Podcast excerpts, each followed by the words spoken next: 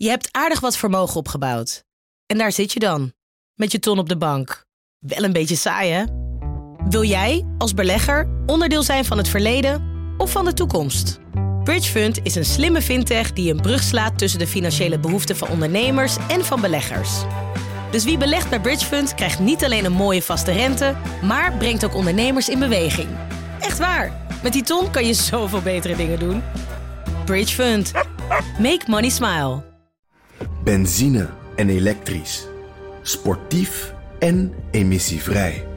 In een Audi plug-in hybride vindt u het allemaal. Ervaar de A6, Q5, Q7 en Q8 standaard met quattro vierwielaandrijving.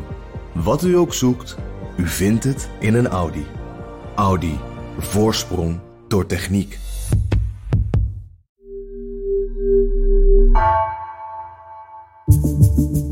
Vanaf de redactie van NRC het verhaal van vandaag. Mijn naam is Floor Boon.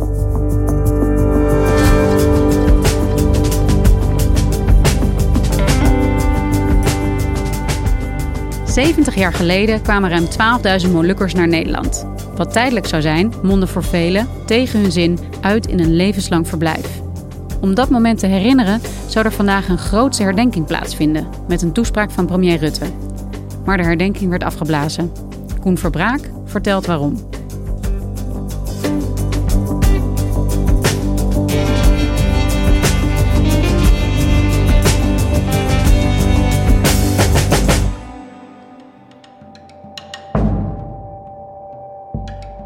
Vandaag zou er in de haven van Rotterdam iets bijzonders hebben plaatsgevonden. Er zou een containerschip de haven zijn binnengelopen, terwijl de hele haven ondertussen stil lag. Dat containerschip zou omringd zijn door andere schepen, die op het moment dat de stilte over de haven neer zou dalen, allemaal zouden uh, toeteren. Of ik weet niet hoe je dat noemt met een scheepshoorn, maar laten we zeggen toeteren.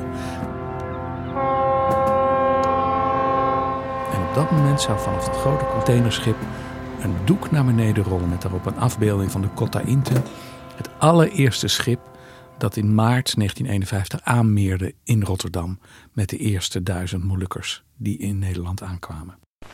Na de Cotta Inten, die ongeveer duizend Ambonezen naar Nederland bracht, arriveert de Atlantis in Rotterdam met een tweede contingent van 925 Ambonese passagiers. De bedoeling van de organisatrice, uh, Nathalie Toysuta, was om een, een beeld op te roepen dat alle Molukkers zouden herkennen.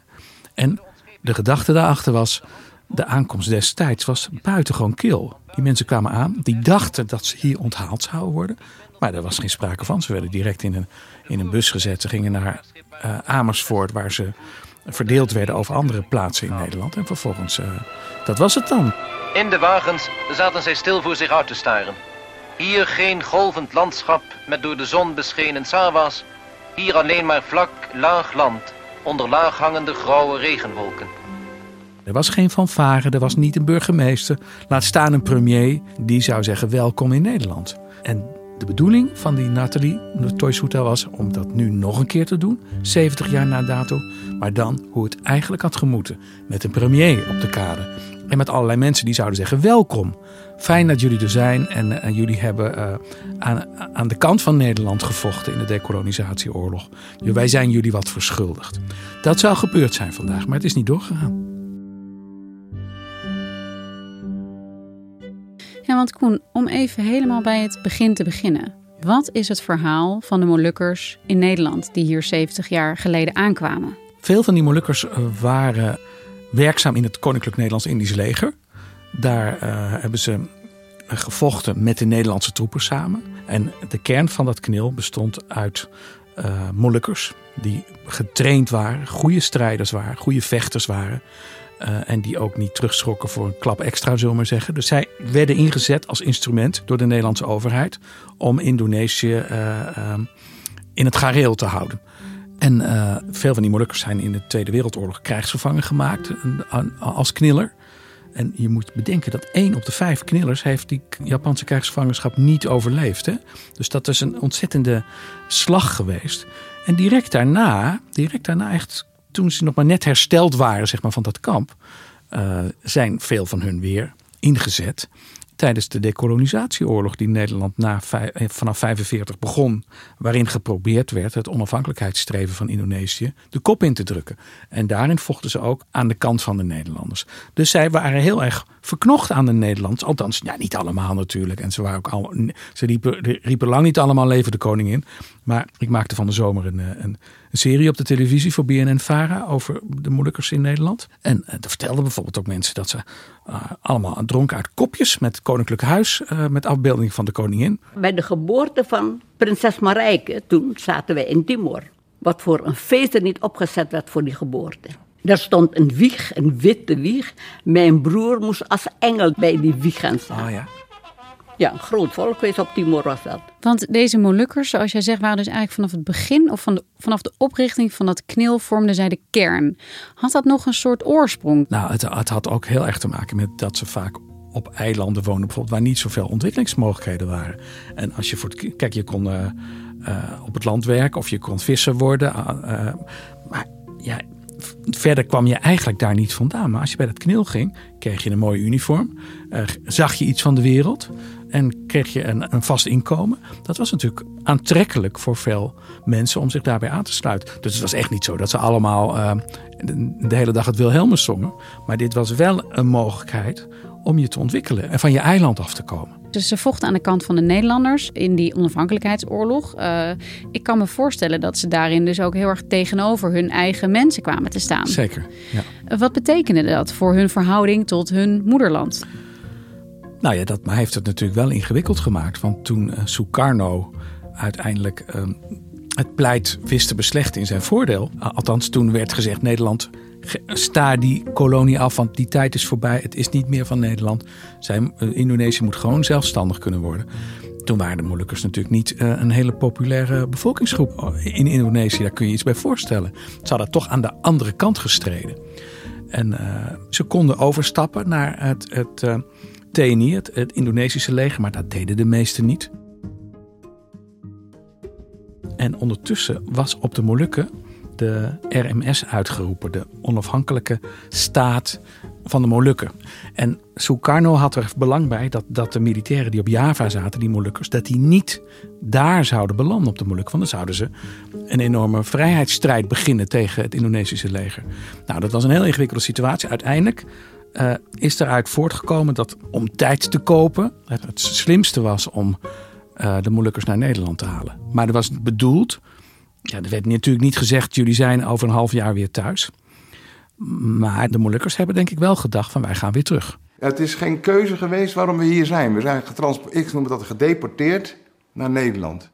Wij zijn hier gekomen in ruil om, om Sukarno uh, uh, niet voor de voeten te lopen. Dat is het. En de handel intact te laten. Daarom zijn de Molukkers hier gekomen.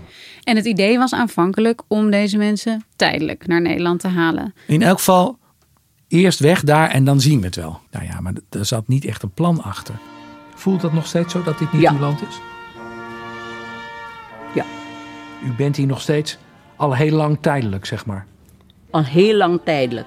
In het begin, dat is ook heel navrant als je ze dat hoort vertellen, dat ze bijna allemaal een koffer hadden naast hun bed of, of, of, of in de hal van, van, van de barak. De koffer die ging in het begin helemaal niet open, want ze gingen misschien wel morgen terug. Ja, op zolder. Wat zat erin? Een ijzeren koffer. Oh ja? Een ijzeren koffer. Wat zat erin? Ja, ze spullen. Ja. Ze spullen. Maar klaar om weer terug te gaan? Klaar weer om terug te gaan. En dan komt er een moment dat die koffers wel open gaan, omdat ze snappen ja, dat zit er niet in voorlopig. En misschien wordt het wordt, wordt tijdelijk wel definitief. En dan, dan komt het proces van, ja, dan moeten we het hier doen. Om hoeveel mensen gaat het eigenlijk in eerste instantie? 12.500 moeilijkers kwamen naar Nederland. En dat zijn ruim 4000 knillers en hun gezinnen. Ja, dus dat is best een substantiële groep. Hoe werden ze hier ontvangen? Ze werden gehuisvest in, uh, in tamelijk erbarmelijke omstandigheden. Ze kwamen aan en ze reden met een bus, soms naar kamp Westerbork, soms naar kamp Vught, soms naar kloosters of gevangenis. En daar werden de Molukkers heel ver uit hun, van hun moeder, vaderland vandaan, werden ze gehuisvest op een hele troosteloze plek. Ah, het is eigenlijk een, een, een belabberde situatie. Het is eigenlijk min of meer een gevangenkamp. Hè? Als het een beetje sneeuwt en de wind waait, viel de sneeuw zo naar binnen toe in het huiskamer. Als je nu terugkijkt, is het bijna onvoorstelbaar, onbegrijpelijk dat de Nederlandse overheid onze ouders daar geplaatst hebben. Waarom denkt u dat ze dat gedaan hebben? Ik denk totaal gebrek aan empathie, totaal gebrek aan respect. Ja. Want wat was de belofte? Jullie komen naar Nederland hè, om, om, om mensen veilig te stellen, tijdelijk van uh, die chaotische situatie op dat moment in Indonesië. Zouden ze hier kunnen werken ook? Volgens sommigen was het zelfs zo dat toen ze op de boot stapten en de trossen werden losgesmeten, dat, ze, dat sommige Molukkers nog riepen: Lever de koningin. Ik ben er niet bij geweest, maar dat is vastgelegd in krantenverslagen. Uh, en toen kwamen ze hier aan in Nederland. En vervolgens werden ze van de ene dag op de andere ontslagen als knilmilitair. En waren ze dus in één klap van trotse militair uh, ambteloze burger. En, en dat ging vaak ook harteloos en meedogenloos. Gewoon met een stenciltje waarop met pen de naam was ingevoerd. En, en, dat was het dan. Als dank voor, voor, voor, voor de trouwe dienst. En de drieënhalf jaar dat ze in, in krijgsgevangenschap hadden gezeten.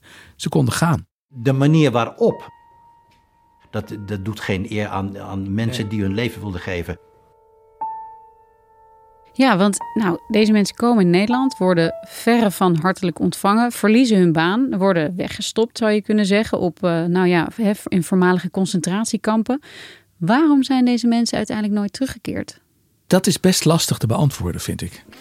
De RMS, een eigen staat, is er nooit van gekomen. En eigenlijk, als je eerlijk bent, was dat natuurlijk op het moment dat ze vertrokken, was dat al duidelijk dat Indonesië die kans nooit zou geven. En dus ze, er zijn wel moeilijkers teruggegaan, maar die gingen terug naar Indonesië, niet naar de RMS. En die kwamen daar uh, in, in een situatie die, waarin, ze niet te benijden waren, waar ze uh, bittere armoede leden. Eind jaren 60 besloten een grote groep uh, toch terug te gaan. Het Indonesische staatsburgerschap dan maar te accepteren. Ja, die mensen waren te zeer verteerd door heimwee. Dus er zijn moeilijkers teruggekeerd, maar de RMS, waar het allemaal om ging in het begin, die is nooit van de grond gekomen. Die bestaat wel, maar in hun hoofd en in hun hart. Maar niet in Indonesië, niet op de landkaart. Wat is er nog over van die RMS-idealen vandaag de dag? Ik denk nog veel. Ja? Die ideaal zal altijd bestaan. Ooit, ooit. Kom, het is uh, van dat wij uh, zelfstandig worden. Inmiddels zijn deze mensen 70 jaar in Nederland, verschillende generaties ook Ja. al. De vierde al, hè? de vijfde zelfs. Precies, de geschiedenis is pijnlijk, dat is ook duidelijk. Hoe belangrijk is het voor de Molukkers en voor de Nederlanders om dit moment te herdenken? Het lijkt me heel relevant om het te herdenken. En het lijkt me bijna nog uh, meer van waarde dat Nederland op een officiële manier e eindelijk een keer zegt: dit hadden we het zo niet moeten aanpakken. Dat is verkeerd geweest. Afgelopen weekend had ik een interview in onze krant met uh, Dries van Acht. En die was uh, minister van Justitie in de jaren zeventig, later premier. En onder hem uh, zijn de eerste treinkapingen geweest in Nederland. En juist deze van Acht zei afgelopen weekend: wij moeten de Molukkers excuses maken. En dat moet niet alleen de premier doen, dat moet eigenlijk de koning doen. Want de koning heeft dat vorig jaar in Indonesië gedaan. Hij heeft zijn excuses aangeboden voor de excessen tijdens de decolonisatieoorlog. Regret and uh, apologies for the excessive violence on the part of the Dutch in those years. Maar hij heeft niet gezegd, en overigens wil ik ook tegen de Molukkers zeggen dat we ze onrecht hebben gedaan. Wat natuurlijk in dat rijtje wel had gehoord. hey, en Kon je legt uit waarom deze herdenking eigenlijk zo belangrijk zou zijn. Waarom er zoveel waarde aan zou zitten om dat te doen, om dit moment te markeren. Waarom is die dan uiteindelijk niet doorgegaan? Waarom zien we nu niet in de Rotterdamse haven dit grootse ja, herdenkingsmoment zoals jij het eerder beschreef? Omdat uh, Nathalie Torsuta, de organisator, uh, onvoldoende draagvlak bleek te hebben bij, bij, de Molukse gemeenschap. Ik ben geen kenner van de moeilijkste gemeenschap, hè, voor alle duidelijkheid. Ik ben een journalist die een paar keer zich met het onderwerp heeft bezighouden. Uh, wat de reden daarvan is, is moeilijk te achterhalen. Zij zegt zelf, uh, dat heeft allerlei redenen. Ik, ben, uh, ik heb een Molukse vader, maar niet een Molukse moeder. Ik ben niet Moluks genoeg. Ik ben een vrouw. kan allemaal meespelen. Wat, wat denk ik wel een factor is, is dat ze de RMS, die we daar straks al noemden, eh, dat ze die niet bij de herdenking heeft betrokken. Kijk, want zij heeft gezegd, de RMS is toch een politieke stroming. En ik wil dat dit voor alle Molukkers is. Dus niet alleen voor RMS'ers, maar voor alle Molukkers in Nederland is dit een moment van verzoening. En dan heb je natuurlijk een groep die wel heel erg hecht aan die RMS. Sterker nog, die zegt excuses zonder de RMS te noemen, hoeven we niet eens te horen. Ja, en die voelt zich natuurlijk heel erg gepikeerd dat ze er niet bij betrokken zijn. En er zijn verschillende organisaties die zich gepasseerd voelen. Die zeggen, uh, waarom doen jullie dit zonder ons? En uiteindelijk ook, wie denken jullie wel niet wie jullie zijn dat jullie uh, ons denken te vertegenwoordigen? Ja, want waarom zou je niet alle Molukkers dan ook uitnodigen? Dus alle niet-RMS'ers, maar ook degene die daar wel toe behoren. Kijk, wat ook een rol speelt, denk ik, hè, maar dat, dat, dat is mijn interpretatie. Op het moment dat de RMS daar spreekt, en Rutte is daar ook, dat, is een, dat, dat zal Indonesië opvatten als een, eh, als een uh, vijandig gebaar. Dus als je dat niet wilt, of je wilt afroepen, dan is het veiliger om, om er niet een officiële vertegenwoordiger bij te halen. Maar als je wil dat de excuses aanvoelen als bedoeld voor het hele Molukse volk, dan is het misschien met wat je nu weet, hè, uh, was het een slimmere beslissing geweest, denk ik zelf. En wat gebeurde er dan precies? Er is dus weerstand binnen de Molukse gemeenschap. Ja, dat liep heel hoog op. Dat begon, dat begon met, met protest op Facebook en daarna kwamen de petities. Maar uiteindelijk uh, resulteerde dat ook in bedreigingen. En ik heb op haar telefoon de berichten gezien. Nou, daar lusten soms de honden geen brood van. En ze heeft ook de premier nog eens een keer zo ver zien te krijgen dat hij dat die kwam. En ik denk dan altijd degene die niks doen, ja, die hebben makkelijk praten. Maar uh, onderneem eerst zelf wat, denk ik dan ook. Hoe ziet deze gemeenschap in Nederland eruit? Hoe verhouden de Molukkers zich eigenlijk op dit moment tot Nederland? Ik bedoel, ze zijn er misschien ooit gekomen tegen de eigen wens. Uh, nooit terug kunnen gaan, nooit gelukt om terug te gaan. Maar ja, inmiddels hier ook uh, meerdere generaties zijn hier opgegroeid. En het lijkt erop dat ze blijven.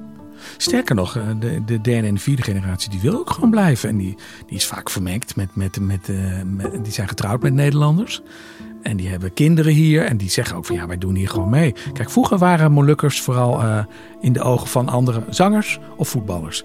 En nou zijn er ook hersenchirurgen en, en ingenieurs en architecten. En, en ze, ze zijn deel van de Nederlandse samenleving. Dus ik denk dat die, dat die groep ook helemaal niet droomt van een terugkeer. En uh, wel in de vakantie misschien, maar niet om daar te wonen. Die zijn gewoon Nederlands geworden. Dus het, uh, de eerste generatie is zo goed als dood. De tweede generatie heeft het moeilijk gehad. Die kon die stap niet maken naar de Nederlandse samenleving om allerlei redenen. Maar de derde en zeker de vierde generatie zijn niet geworteld. Stel voor, komt een vrije Molukse staat en mijn ouders besluiten om daarheen te gaan. Dan wens ik ze alle geluk toe. En dan zal ik zeker bij ze langskomen. Maar ik persoonlijk, ik niet. Ik, uh, ik heb mijn leven hier. Hey, er is dus heel erg veel moeite gestoken door in ieder geval één iemand. En die heeft allerlei groepen gemobiliseerd om een herdenking te organiseren. Veel kritiek opgekomen. Wat is uiteindelijk de doorslaggevende reden geweest om het nu af te blazen? Wat ik van haar begrijp, van die Nathalie Tosuta, werd ook op een gegeven moment door de, door de mensen om Rutte heen gezegd. Ja, er is, er, heeft het zin om het nu te doen? Is het niet slimmer om, om de druk een beetje van de ketel te halen? En, en toen zei zij, ja, als jullie dat nu ook hebben, dan, dan gooi ik de handdoek in de ring op dit moment. Dus zij heeft uiteindelijk zelf gezegd, oké, laten we er nu mee ophouden. Maar het is geen, het is geen afstel, het is uitstel. Hè? De bedoeling is nog steeds dat het in februari, maart opnieuw uh, geprobeerd gaat worden. Is er een manier, denk jij, dat het wel kan lukken? Zie jij voor je dat er ja, toch een soort van uh, dat ze eruit komen met elkaar? Dat er toch iets georganiseerd wordt waar iedereen achter staat? Kan ik niet goed inschatten. Ik, er, zijn, er moeten nog heel wat gesprekken gevoerd worden tussen de organisatie en uh, die tegenstanders. En dan zou het tot een herdenking kunnen komen. Maar er moet wel heel wat zeer gedept en gedempt worden, denk ik, voordat het zover is. En wat zij doet, en dat vind ik slim, dat is zeggen, kom maar met voorstellen. Kom met voorstellen en als het goede voorstellen zijn, gaan we dat doen. Nou, wie weet. Het onderwerp is belangrijk genoeg om te hopen dat er toch iets gebeurt op dat vlak. Want Nederland moet een keer daar echt iets over zeggen op officiële uh, wijze. Of door de premier of door de koning. Maar dat er een keer iets gezegd moet worden om dit recht te zetten. Hoe dat in de jaren 50 is gegaan, dat lijkt me evident. Dankjewel, Koen. Jij ook, bedankt.